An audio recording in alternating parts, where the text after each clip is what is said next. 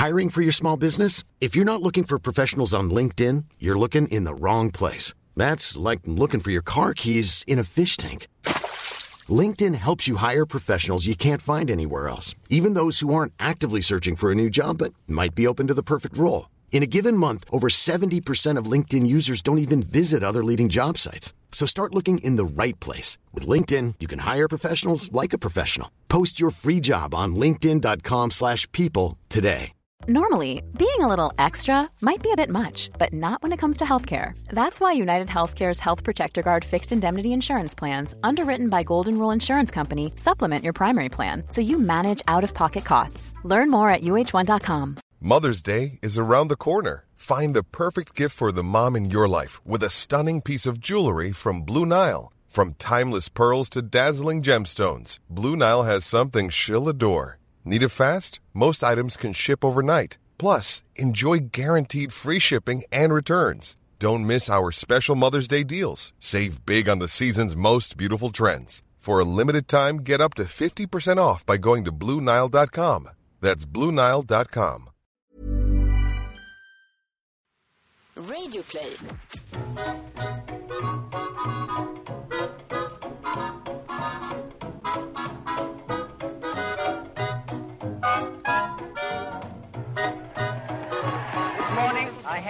Another talk with the German Chancellor, Herr Hitler.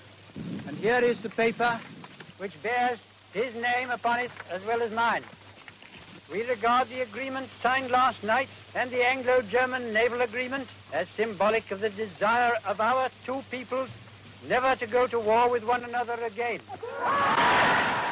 En fråga vi ofta får är om vi använder podden i vårt arbete och hur den hänger samman med vår yrkesroll som lärare. Oftast brukar vi svara något om att podden är snarare ett uttryck för allting som vi oftast inte får en möjlighet att prata om. Om allt det som är för smalt för att passa in i vanlig historieundervisning på gymnasiet. Men också att vi använder den för att få prata på ett djup som vi sällan hinner med i vår vardag. Det finns i och för sig undantag då podden och jobbet sömnlöst flyter samman. Som förra helgen så lyssnade jag på Dan Carlings Hardcore History. Där han i samband med att prata om Kubakrisen nämnde hur generalen Curtis LeMay försöker få John F Kennedy att godkänna ett anfall på Kuba genom att säga att det här, din blockad, det luktar appeasement. Hmm, appeasement. Tänkte jag att ska inte eleverna få en liten uppgift i att fundera kring varför stoppade ingen Hitler egentligen? De får läsa lite grann på om appeasement och öva sig på att se historien ifrån tidens egna villkor. Så jag gick ner till biblioteket och där sprang jag ihop med en kollega, Marcus, och började prata lite löst om att jag tänker att de ska få jobba lite grann om appeasement. Dagen efter så ligger en bok på mitt skrivbord med en post-it på den. Läs från sidan 91. Jag började läsa från sidan 91. Eleverna fick sin lilla uppgift och jag fick stoff för ett avsnitt av podden. Vi ska prata lite grann om den eftergiftspolitiken, appeasement som det heter på engelska, som så länge präglade britternas relation till de nya tyska och italienska regeringarna. Hur ledde det här fram till ett krig egentligen? Vad hände? Ja, vi börjar nysta i det här. Daniel Hermansson är med, Robin Olofsson är här. Nu kör vi igång.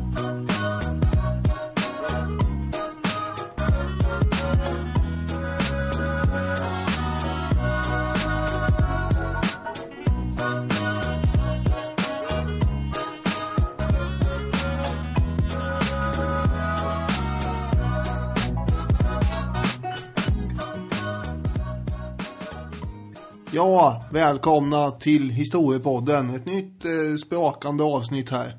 Ja, Vet du vad jag gjorde idag? berätta för mig vad du gjorde idag. Idag pratar jag eh, om appeasementpolitik i 70 minuter. Ja, man ligger ungefär så till i, Ja. i sina kurser nu att det, det börjar vara dags för appeasementpolitik. Det passar väldigt bra. Det var ju någon lyssnare som skrev för inte så länge sedan att det var kul att höra mig prata engelska. Ja, jag vet. Ja, han skrev att jag fascineras av ert kunnande lika mycket som jag fascinerar av Daniel Hermanssons engelska. Ja, han skulle varit med idag kan jag säga. För i klassrummet hade jag en elev som eh, var min elev. Ja. Och sen hade vi eh, engelska eh, ja, studenter så att säga, som var på besök från Winchester och deras eh, historielärare. Så att du pratade om appeasement på engelska i 70 Med en minuter. brittisk historielärare som satt med sitt stora skägg eh, och nickade och hummade i ena hör- hörnet där. Jag var ganska nervös ska jag säga och svårt att hitta orden men jag tror jag baxade i hamnen då. Eh, jag tänkte det när jag stod och mumlade bara "Oh, this wasn't the proudest moment. och han bara, ah, såg att han skakade på huvudet nej kanske inte. Nej. Ja, Ja, Så det låter var härligt. vad jag gjorde idag. Nu kan du bara damma av den genomgången en gång till och köra nu in, rakt in i poddmikrofonen. Mm, ja, kanske inte riktigt. Få ut dubbla lönecheckar på, på samma anteckningar. Jag brukar ju ha fler än- elever än en i vanliga fall, men det var nationella prov så därför var resten borta. Mm. Så, så var det med det. Det här avsnittet av Historiepodden gör vi tillsammans med Radio Play, våra vänner på Radio Play. Det gör vi ju alltid, men vi gör det också tillsammans med Nokian Tires. Jajamän. Oj, oj, oj. Sen vi pratade senast så har jag varit på däckverkstaden och bytt. Så att nu är det Nokian Tires som sitter på min bil. Och jag har dammat fram i helt lagliga hastigheter. nu skrattar jag som att jag inte kör. Jag kör väldigt Ja, ansvarsfullt. det lät ju roligt när du säger dammat fram och sen helt... Ja, men det, Ja. jag förstår vad du menar. Precis, och det känns hur bra som helst att jag är ute i god tid, att jag är en trafiksäker, ansvarstagande person. Så att vi tackar Nokian Tires som är med och gör det här avsnittet. Ja, tack så mycket. Jag kör ju inte så mycket bil i Stockholm om det är någon som undrar vad jag håller på med och in, mina däck och sådär. Så att eh, jag har inga, inga däck i princip. Eh, men om jag hade så skulle jag ha Nokian Tires. Vi ska också säga om Radio Play att vi är bara en av många poddar. Cancerpodden, den nya, mycket omtalade podden. Jajamän. Pratas mycket om den. Den finns med där i stallet också. Finns i Radio Play-appen. Och eftersom Robin eh, är lite, han har mycket att stå i här. Så att eh, de där tygpåsarna kommer skickas iväg alldeles snart. Men vi behöver väl avvakta lite med att dra nya Jag ska lösa... histpodd. Eh, hashtagga histpodd eh, på Instagram så har ni chans att vinna en tygpåse här. Eh, och vi tar väl två nästa gång då. kan vi göra. Jag tänkt på det här också. Och nu, nu tänker jag högt här. Vore det en intressant tanke att vi har inte pratat om någon, när vi ska dra igång nästa omgång Vem är hen? Vore det intressant om vi skulle skicka ut en trevare om det är någon lyssnare som skulle vara intresserad av att skriva alla Vem är hen till den kommande omgången? Och att man kanske till och med skulle göra så att man, man formaterar dem på det sättet att ingen av oss har sett svaren. Alltså att, att vi bägge gissar på samma eller någonting. Nu, nu tänker jag bara högt här, men jag letar efter en eh, lyssnare som skulle vara lite skicklig på att snickra ihop ganska många Vem är hen? till en kommande omgång. Känner du att jag har både den historiska klokskapen och den lilla vitsigheten som krävs för att skriva Vem är hen-ledtrådar? En annan eh, detalj är ju också att vi har ju haft ganska många personer med. Ja, Så man får ju ha lite koll på så man inte drar iväg för många som är samma känner jag. Precis. Skulle du vara intresserad av det, hör av dig. Skicka ett mail på historiepodden.outlook.com at outlook.com Eller hör av dig till exempel på Twitter. Jag heter Robin Olofsson, ett ord. Du heter Danne Hermansson, ett ord.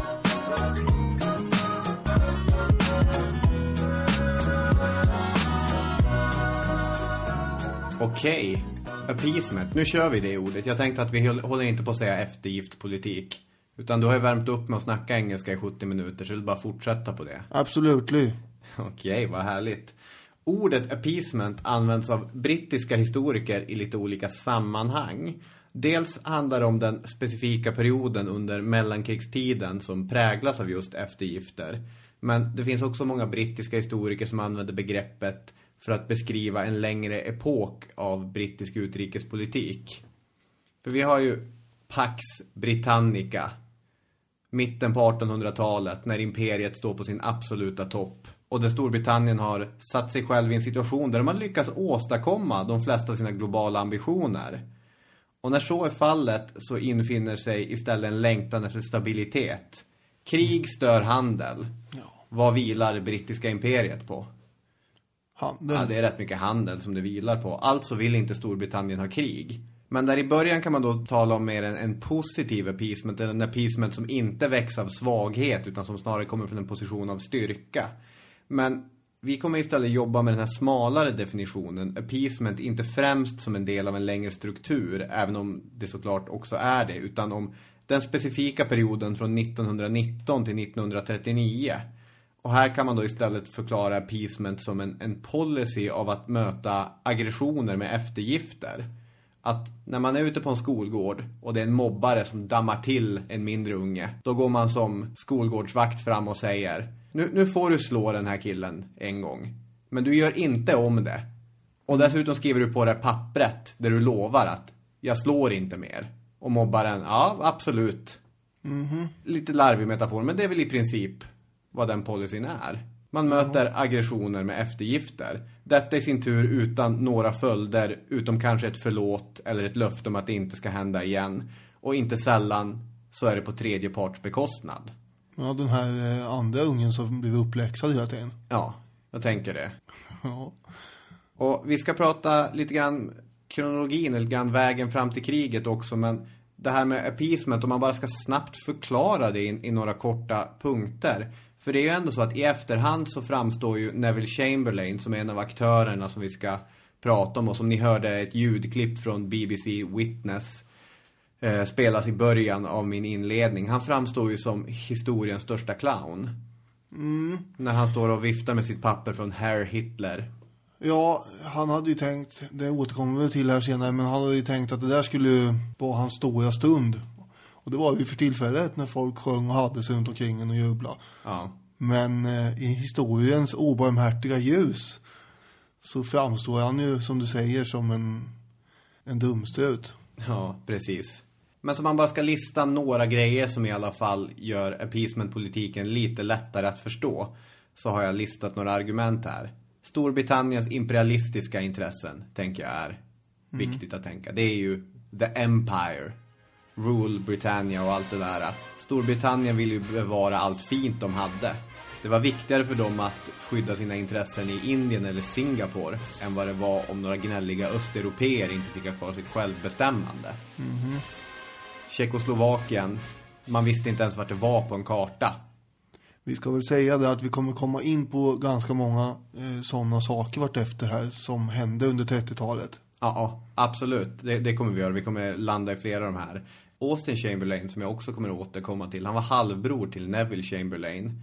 Han sa vid ett tillfälle att Östeuropa inte värt en enda brittisk grenadjärs benknotor. Men var inte han lite emot den här appeasement-politiken? Ja, han är det faktiskt ännu tydligare än Winston Churchill som, kom, som vi kommer till, som var nog den som mest utpräglat och framförallt tidigast ställde sig mot appeasement-politiken. Men ändå var det inte värt några ben, brittiska benknotor.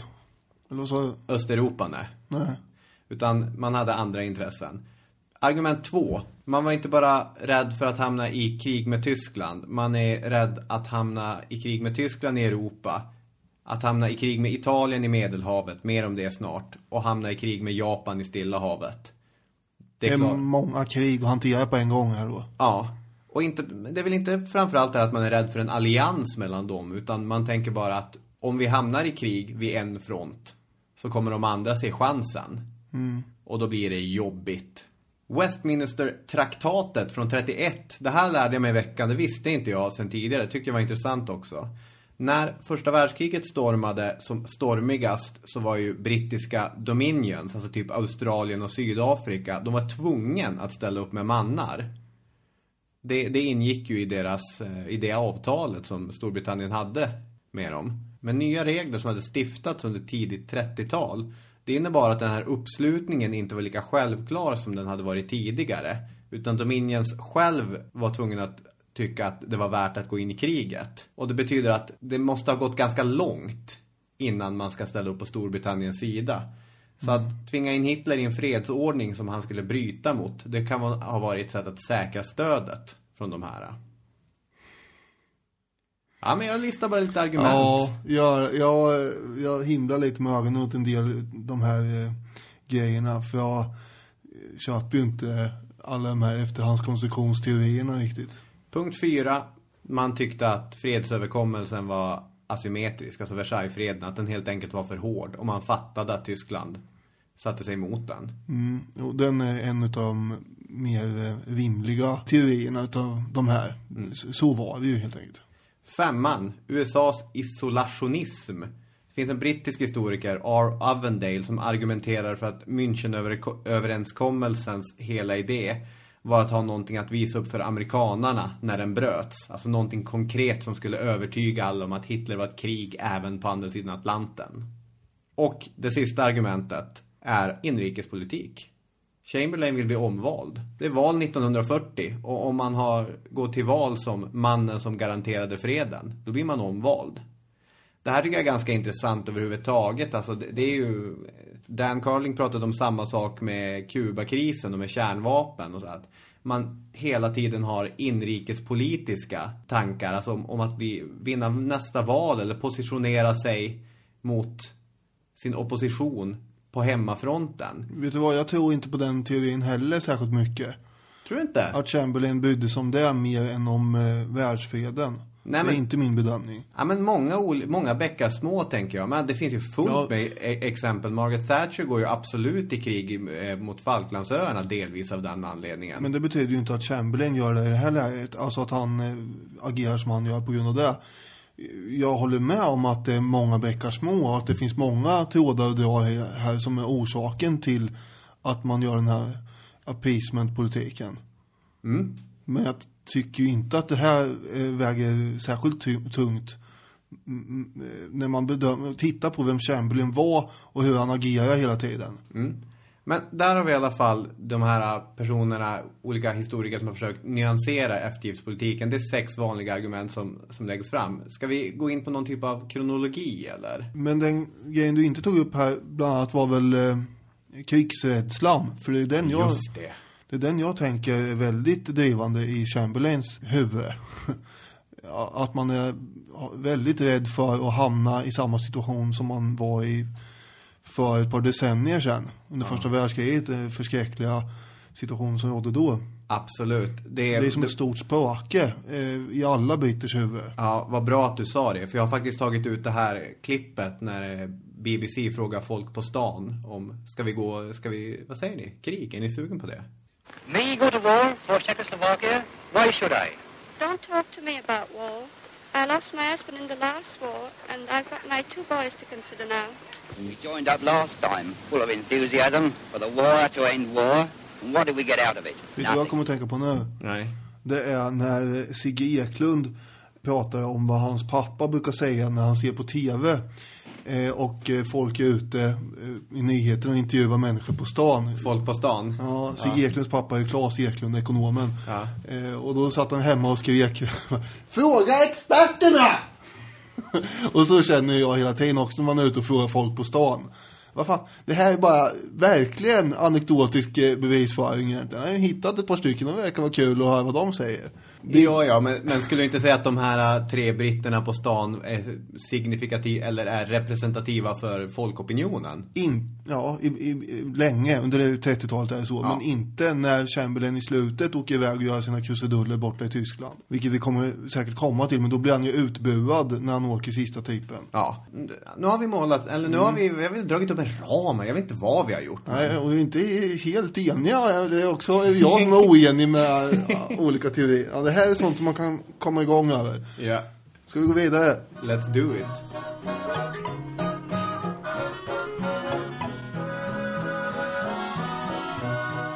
1919 har vi Versaillesfreden och Versaillesfördraget eh, undertecknas. Ja, just det. Enligt det så får Tyskland inte ha mer än 100 000 soldater i sin armé. Hitler och nazisterna tar ju makten 1933. Ja, Då börjar det snart hända grejer. Man börjar helt enkelt att rusta upp i hemlighet. Och eh, man har runt 1934 300 000 man i armén fast man bara får ha 100 000. Och eh, sådana här saker som att Goebbels, han såg ju till att eh, tidningarna, de fick aldrig använda ordet generalstab, för det var ju förbjudet enligt Versaillesfreden. Och eh, det var total sekretess eh, kring det här ubåtsbyggandet. För några ubåtar fick man inte heller ha enligt Versaillesfreden. man fick inte ha flygvapen heller. Nej, och, och det fick man inte nej. Och apropå det så eh, var det ju Göring som var flygminister, naturligtvis officiellt för den civila flygtrafiken. Ja. Tror du han var det i verkligheten också bara? Nej, Nej. vet jag att han inte var. Ja, men 1934. Nej, då visste jag ingenting. Äh. Jag, sp- jag spelar dum. Ja. Han, eh, ha- han är ju då alltså flygminister för den eh, civila flygtrafiken på pappret. Men naturligtvis håller man på att rusta upp även den militära eh, stridsflyget. Man håller på att utbilda militära piloter med flygsportförbundet som täckmantel. Det var inte så många ute i Europa som lät sig luras i och för sig av det här. Utan det var som en officiell hemlighet att eh, tyskarna håller på att rusta upp här. Det är ganska svårt att dölja den här ganska massiva upprustningen som de höll på med. Och den 10 mars 1935 så går ju Göring ut och avslöjar officiellt till en brittisk reporter att Tyskland har ett flygvapen. Och eh, det var ju inte så många som satte eh, kaffet i vrångstrupen över det som sagt, för det hade man ju räknat ut ändå. Men lördagen den 16 mars så skickar Hitler ut en förordning om allmän värnplikt som ska införas också. Just det. I eh, fredstid så ska man ha i den nya armén 36 divisioner, det är då en halv miljon man. Och i och med det så är Versaillesfördraget helt tokdött. Naturligtvis protesterades det pliktskyldigast mot det här lite grann. Men eh, britterna, de undrar mest om Hitler fortfarande ville ta emot utrikesministern eh, Simon som var på väg. Ja, John Simon. Han var kanske en av de få personerna som hade satt kaffet i vrångstrupen, vrångstrupen då. För det var en av de grejerna man hade tänkt kunna erbjuda Hitler mot att han skulle vara lite snällare var. Ni kan få ett litet flygvapen. Ja, just det, det blir ju svårt nu när han hade Men nu det. har han redan skaffat ett Ja, flygvapen. ja, ja, nu. Ja, det går undan här i svängen i alla fall. Eh, för eh, nu har man ju då officiellt klargjort att eh, vi låter oss inte längre bindas av den här Versaillesfreden som var så avskydd bland ganska stora lager i Tyskland ju, av befolkningen.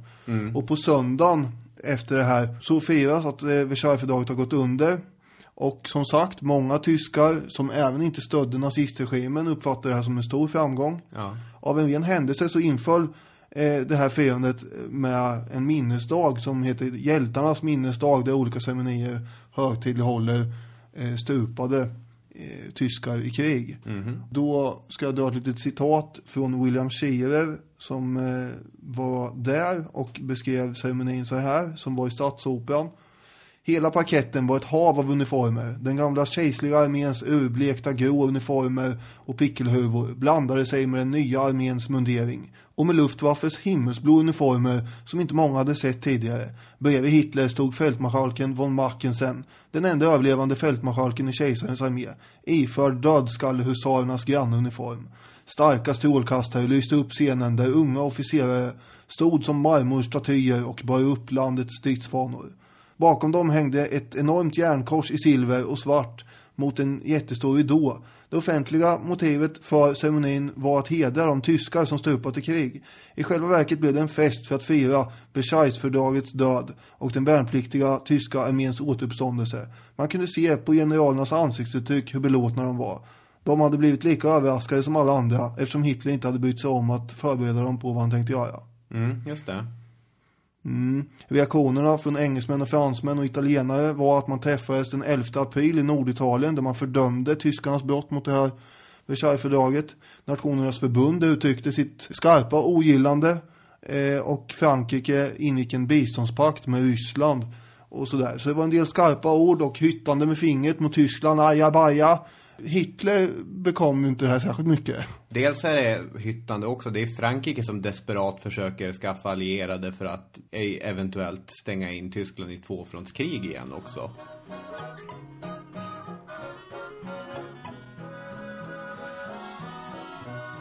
Efter att han hade tagit koll på Versaillesfördraget, eh, Hitler, så förklarar han ju naturligtvis sin genuina fredskärlek eh, återkommande gånger under maj 1935. Ja.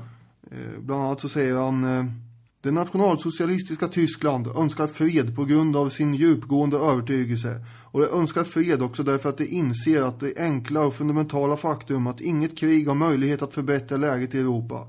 Den viktigaste följden av alla krig är utplånandet av folkens mest blomstrande del. Tyskland behöver fred och önskar fred, sa han.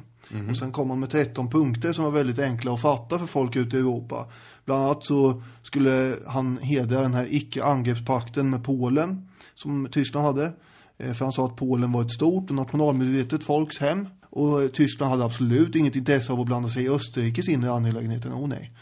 Och han sa också att Tyskland respekterar att renlandet även i framtiden ska vara en demilitariserad zon. Ja, snyggt. Ja, det där är ett knivigt ord faktiskt. Mm, som du tog på första tagningen också.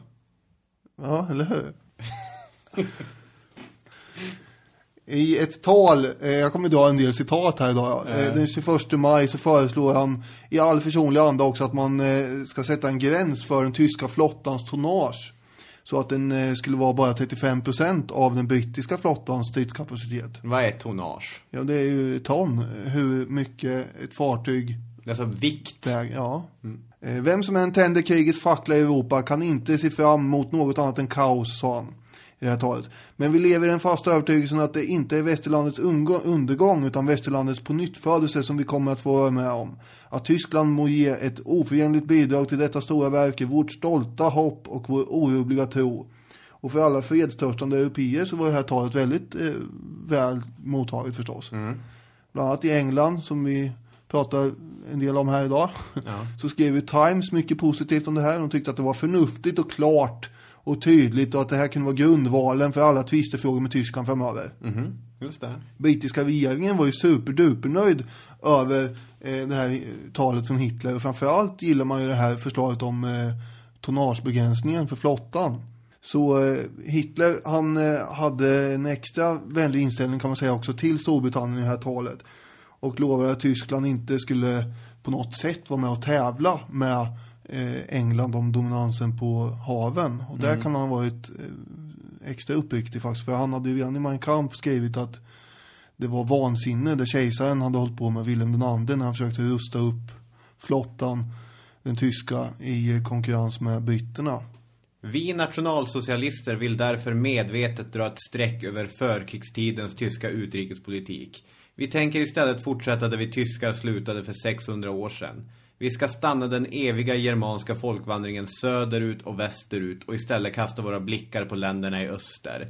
Vi ska sluta med förkrigstidens handels- och kolonialpolitik och inrikta oss på framtidens jordpolitik. Just det, det är inte så mycket hav i de uttalandena. Nej, dit kan man gå. ja.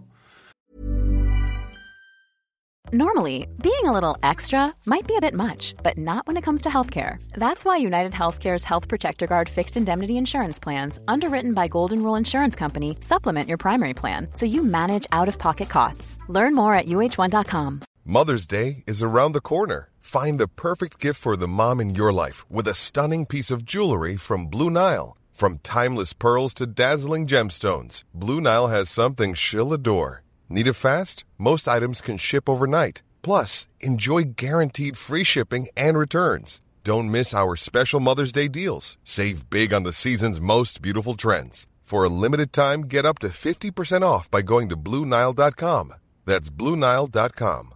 Hiring for your small business? If you're not looking for professionals on LinkedIn, you're looking in the wrong place. That's like looking for your car keys in a fish tank. LinkedIn helps you hire professionals you can't find anywhere else, even those who aren't actively searching for a new job but might be open to the perfect role. In a given month, over 70% of LinkedIn users don't even visit other leading job sites. So start looking in the right place. With LinkedIn, you can hire professionals like a professional. Post your free job on linkedin.com/people slash people today. Ribbentrop var ju den killen som sen blev utrikesminister i Nazityskland. Det var han inte riktigt än här då. Men han åkte iväg till England för att diskutera den här flottfrågan. Och han var ju som vanligt helt taktlös och eh, arrogant och eh, fullkomligt humorbefriad människa det här. Men han skulle skicka iväg till, eh, till England för att prata flottfrågor. Han kommer dit och säger helt enkelt att jag är inte här för att diskutera, ni, ni ska bara acceptera. Och det gör ju britterna också, givetvis.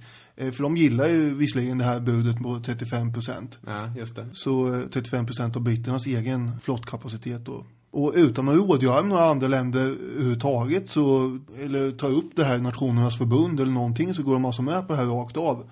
Och därmed har ju Tyskland egentligen i princip fria händer att rusta upp sin flotta så snabbt och hårt som produktionen tillåter och till officiellt sett 35% av den brittiska, men man gjorde ju mer förstås. Fem slagskepp eh, hade man fått tillåtelse att göra. Och 21 kryssare, 65 jagare och, och sen har vi den här ubåtsflottan som man rustar upp i en hejdlös takt ju. Det här tolkar ju Mussolini som han vill. Jaha, kan man göra så här? Ja, för vi har ju Mussolini som sitter i Italien också.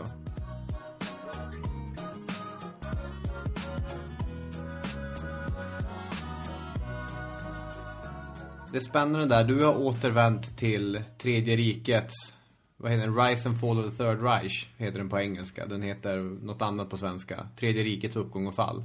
Du är ju det är imponerande att du kan knäcka det här. Ändå är det jag som är den engelskspråkiga experten i sammanhanget. Ja, ja, märkligt det där. Jag har återvänt till gammal kurslitteratur som har legat och gnagt långt bak i mitt huvud. Alf V. Johanssons Den nazistiska utmaningen. Vilket var... Vi hade en muntlig tenta på den och jag kommer ihåg att jag tyckte det var fascinerande att läsa redan då för annars har jag aldrig varit så road av andra världskrigs historia som många historieintresserade är. Att det är som knark för och man bara vill ha mer. Utan, ja, jag, så här, jag har haft ett sunt ointresse delvis. Men menar du? jag vet inte, men, men där och då, och just den där boken, det, jag tyckte det var väldigt intressant. Och flera grejer som jag ska prata om är något som Johansson tar upp. En sak han lyfter upp, när vi ändå är inne på Italien, är vikten av att se alla aktörer eh, som är med på det globala politiska schackbrädet. Det är inte bara Storbritannien och Tyskland som sitter på varsin sida. Ja, och den brittiska premiärministern, vem det nu är, 37 kommer att bli Chamberlain, men det var ju andra före eh, honom, flyttar fram ett torn. Hitler flyttar en bonde. Utan det är ju någon sorts tredimensionellt schack, eller det kanske är något helt annat spel. Det kanske är luffarschack de spelar, jag vet inte. Eller bridge, det ska ju tydligen vara något som många generaler gillar. Det är inte bara Storbritannien och Tyskland, utan det är Storbritannien, Frankrike och Italien som är väldigt viktiga. Dessutom med Sovjetunionen i bakgrunden och USA i periferin. Och flera av de här staterna har ju regimer som har tillkommit efter 1919 och som väldigt tydligt står för ett omkullkastande av den rådande ordningen. Du har ju redan i, i mycket tydligt visat hur den nazistiska regimen stod för ett sånt omkullkastande. Men Italien är intressant eftersom rätt mycket av västmakternas agerande syftar till att förhindra att Italien ska närma sig Nazi-Tyskland. Frankrike till exempel vill ju till varje pris förhindra att Tyskland slog sina påsar ihop med Österrike.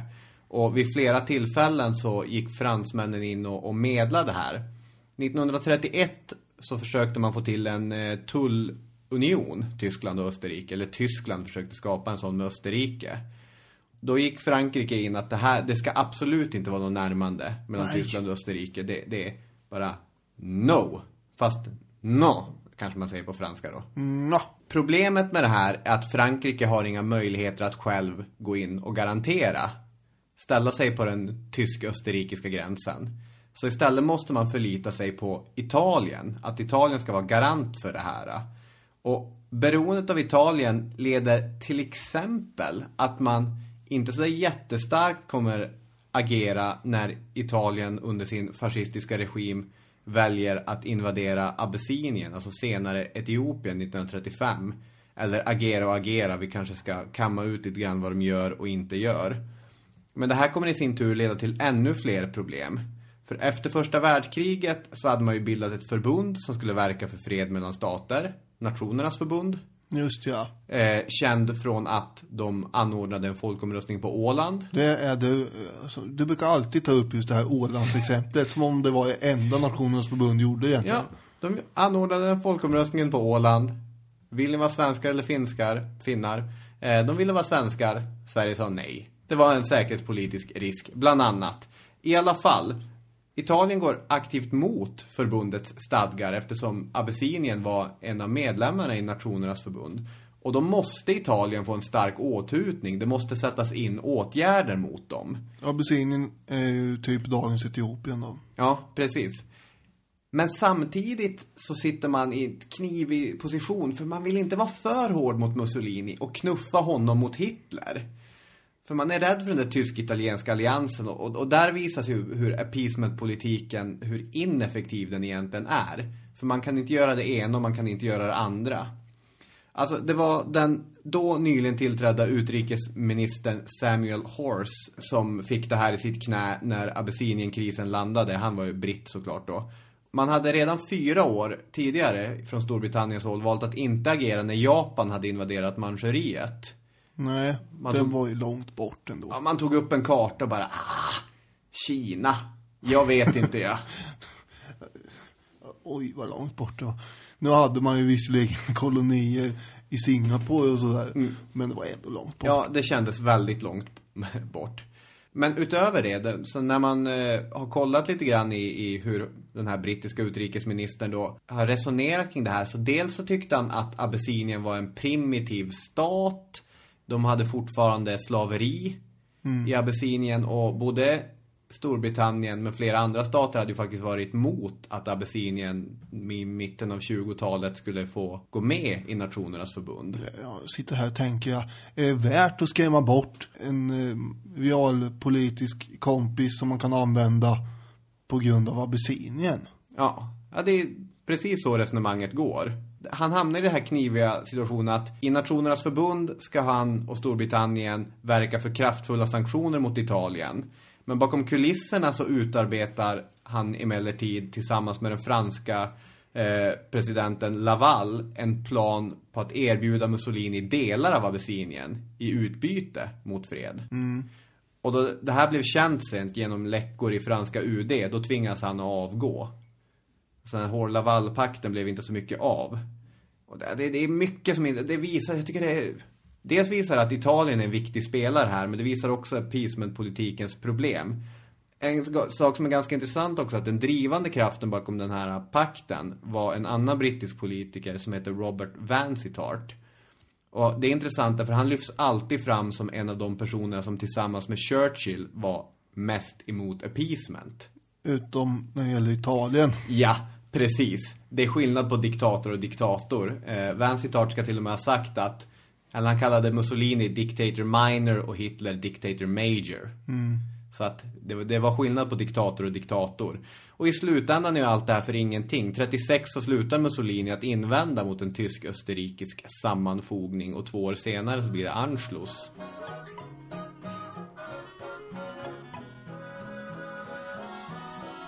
Eh, innan dess så har Hitler 1935 i november suttit och haft ett möte med den franska ambassadören.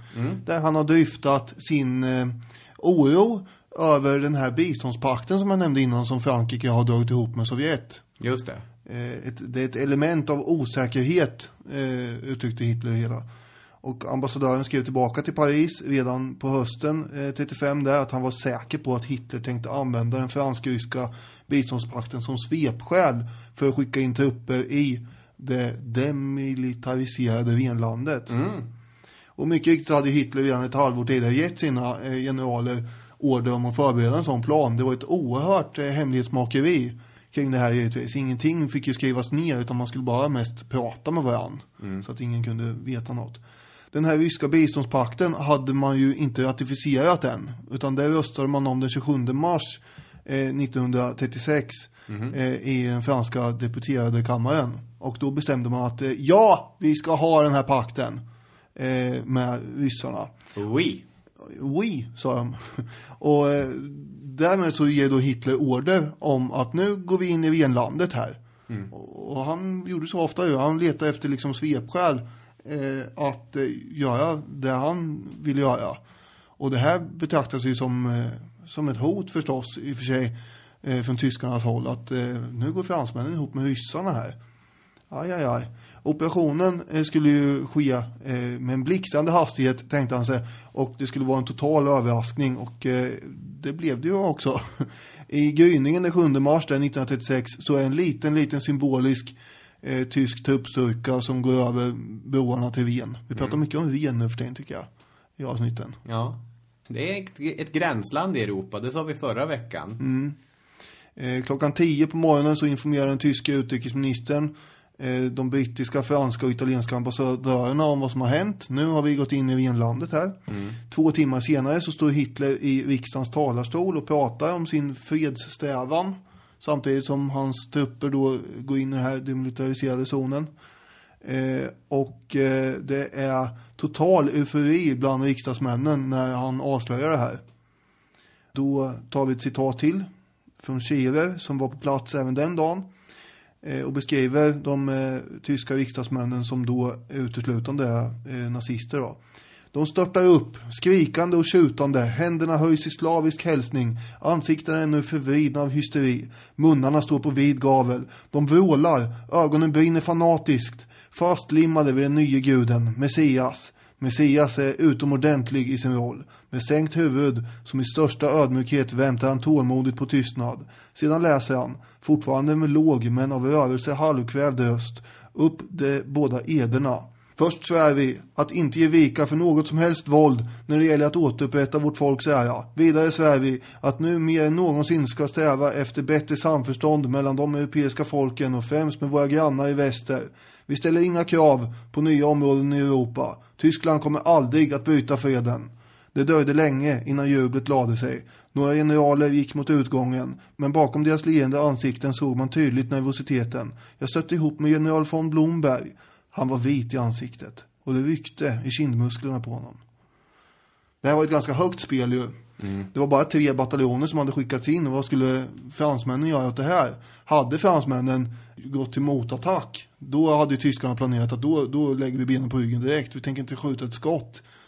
Vi ska komma ihåg att eh, fransmännen har ju eh, en kolossal massa mer divisioner än vad tyskarna har 1936. Ja, det, situationen är ju så att Britterna till exempel har inte rustat upp, men fransmännen har ju rustat upp mm. ordentligt. I och för sig så är det väl framförallt för en ganska defensiv krigsföring. Det är den här omtalade Maginot-linjen mm. som de har byggt upp som kommer misslyckas sen när kriget väl bryter ut katastrofalt.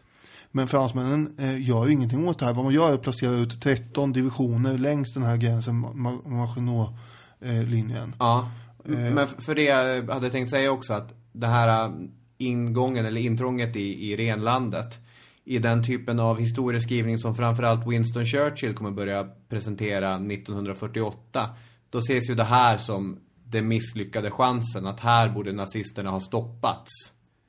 Ja, så är det. Och eh, det sa i princip Hitler med. Han sa ju så här att de 48 timmarna efter intåget i Venlandet var de mest nervösa i hela mitt liv. Om fransmännen då hade marscherat in i Venlandet skulle vi ha blivit tvingade att dra oss tillbaka med svansen mellan benen. För de militära resurserna som stod till vårt förfogande skulle inte ha räckt till ens för motstånd i blygsam skala. Och det sa han ju runt 1942 då.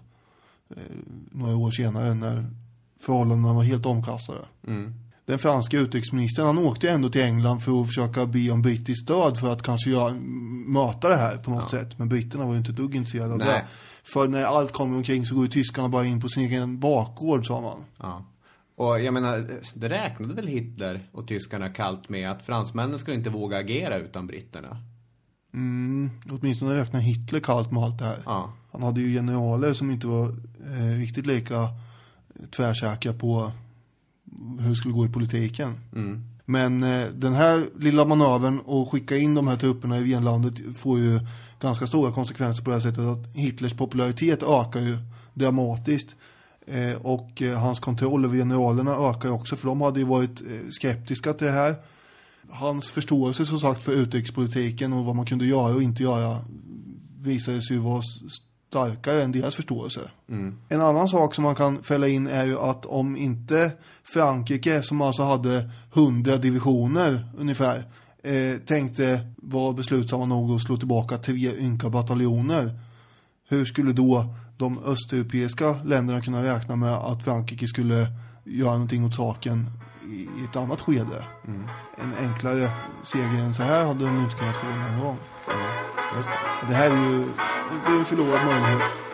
There's a stately gentleman we love so Wander right about in history Things we can't forget because we all know How he fought for peace and liberty God bless you, Mr. Chamberlain We're all mighty proud of you You look swell, holding your umbrella All the world love's a wonderful flower, so carry on Mr. Chamberlain. You know we're all with you. And when we shout, God bless you, Mr. Chamberlain, our hats go up to you.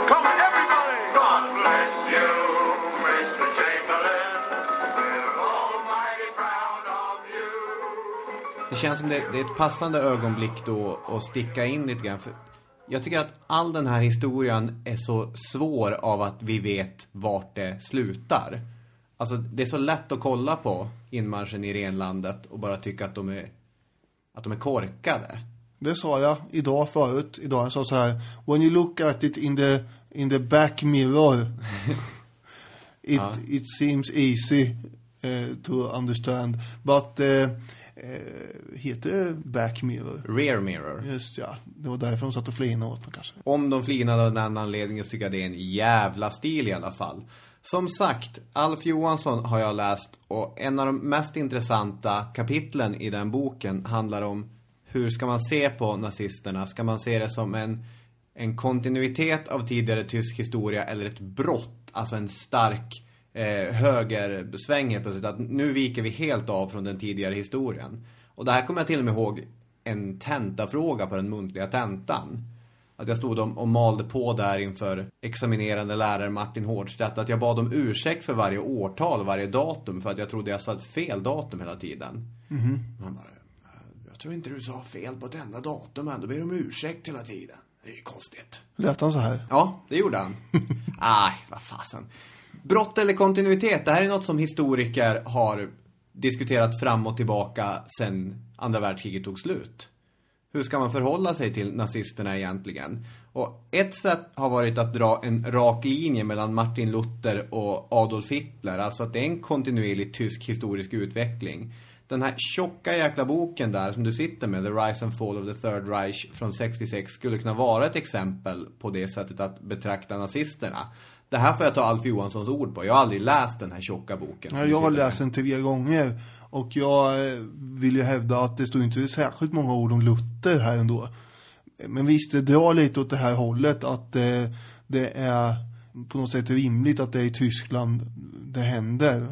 Och så att eh, det är en väldigt militariserad kultur och den har varit väldigt befriad från eh, alla slags demokratiska inslag tidigare i historien.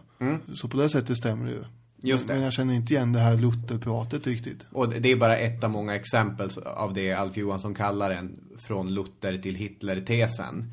Men Johansson och ett antal historiker med honom menar då att Hitler istället utgör ett brott i den tyska historien. Alltså att det som händer 1933 då nazisterna övertar regeringsmakten är inte en rak fortsättning på de wilhelminska kejsarna och de, olika systemen och det som fanns före det. Utan att det istället representerar en ny inriktning i den tyska historiska utvecklingen. Och den tanken landar i Hitlers syn på kriget. Det hade krigats tidigare i Tysklands historia. Jaså? Och ledare hade sett krig som en fullt tänkbar följd av staters interagerande med varandra. Vad säger du? Hade, hade de sett det så också? Men för Nu Hitler... sitter jag här och raljerar väldigt mycket. Får jag förklara? V- Bara avbryta lite här. Det, det är ju som sagt från de tyska staterna som man har hämtat legoknektar i alla tider. Även till amerikanska inbördeskriget och en massa, även svenska arméer har värvat legoknektar. Och sen eh, vartefter under 1700-talet så började ju Preussen att växa sig starkt. Och där har vi ju ur eh, militärstaten verkligen. Junkrarna. Ja, eh, Eh, så det här är ju, ja, det är mycket militarism här. Mm. De som menar att Hitler ändå utgör ett brott i det här menar du att för Hitler var kriget någonting som han aktivt skulle leta upp. Och dessutom att krigsmålen skiljer honom från det gamla dessutom. Eftersom nazismen har en typ av utopisk idé om att ett krig mellan raser kommer att skapa ett rasmässigt rent härskarfolk. Alltså jämför det med tidigare tysk inställning om att bygga upp ett imperium genom små annekteringar. Ta Schleswig och ta Holstein från Danmark till exempel. Men Hitlers syn på kriget som någonting eftersträvansvärt och hans krigsmål att rensa ut det som han, eller de som han ansåg var lägre stående raser innebär att han representerar ett brott från den här kontinuiteten. Ja, vi får ju komma ihåg att Tyskland är också det stora kulturlandet givetvis. Ja, Så det finns ju andra, förstås, ganska kraftiga nyanser man kan, man kan prata om när det gäller tysk, Tyskland. Mm. Men om man kan flika in andra saker också. Jag kan flika in. Men Robin, har inte Tyskland i sina kolonier i tyska Sydvästafrika redan övat sig på väldigt effektiva utrotningsmetoder i sina stora utrensningar mellan 1904 och 1907 där bland annat 80% av Herero-folket stryker med? Ett ämne som vi förmodligen kanske återkommer till. Absolut, det är superintressant. Jo, jo, och det hade de ju, men om man menar att nazist, nazisterna är ett brott, då säger man att det som skiljer nazisterna från andra europeiska krafter vid den här tiden är att de vill använda just de metoderna i europeiska länder. Ett citat från Johansson. Det fanns många som var imperialister och antisemiter i det wilhelminska Tyskland. Men det var inte många som såg imperialismen som ett integrerat medel för att bekämpa judarna. Hos Hitler var emellertid dessa element intimt sammanflätande. Och vad är poängen med det här då? Jo, att Adolf Hitler lästes in av sin samtid som en tysk revisionspolitiker. Vilket till exempel blir tydligt i det här citatet från Neville Chamberlain. Jag börjar med att spela upp ett klipp då som det är en eh, brittisk skådespelare som läser ur ett av Neville Chamberlains brev till hans systrar efter att han har träffat Hitler en av hans tre möten. Då säger Chamberlain så här. Herr Hitler has a narrow mind and is violently prejudiced on certain subjects. But in spite of the hardness and ruthlessness I thought I saw in his face, i got the impression that here was a man who could be relied upon when he had given his word. Allt det här är från BBCs Witness-podd då. Han ser Hitler som någon som man kan argumentera med, någon man kan förhandla med och någon man kan lita på att hålla sina ord. Det kommer ju visa sig vara helt felaktigt. Det finns även det här som är en inspelning från ett tal med Chamberlain då. I had a long talk with Herr Hitler. It was a frank talk, but it was a friendly one. And I feel satisfied now that each of us fully understands what is in the mind of the other. Man läser helt fel in vem Hitler egentligen är och vad som egentligen är målen med den tyska utrikespolitiken. Det är på ett sätt bara, läs Mein Kampf, allt står ju där. Men ska vi göra första, för då, då klipper vi efter en timme. Och då säger, säger vi... det då vi öster, efter, eller far i Österrike Ja. och sånt där. Och då har det varit lite musik och så säger vi Okej, nu säger vi så här att Nu går vi in här i efterhand för det här blev ett långt avsnitt. Vi hade inte planerat att det här skulle bli ett dubbelavsnitt. Ja, nu blev det så. Så att tack så mycket för att ni har lyssnat på det här avsnittet. Ni, ni vet vart vi finns på sociala medier av olika slag. Hashtag histpodd och nästa vecka så fortsätter vi och då ska vi eh, prata om eh, fortsatta appeasement-äventyr. Ja, precis. Ha en bra vecka tills dess. Yes, hej då med er. Hej hej.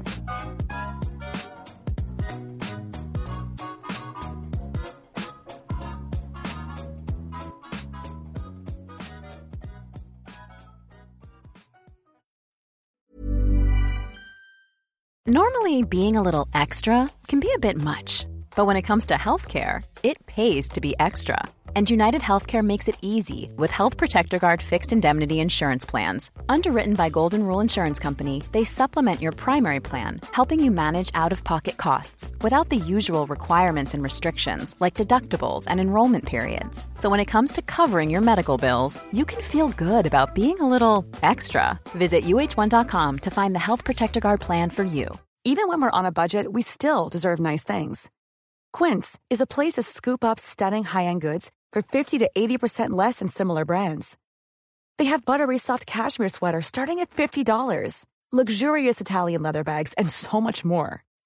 Plus, Quince only works with factories that use safe, ethical, and responsible manufacturing. Get the high-end goods you'll love without the high price tag with Quince.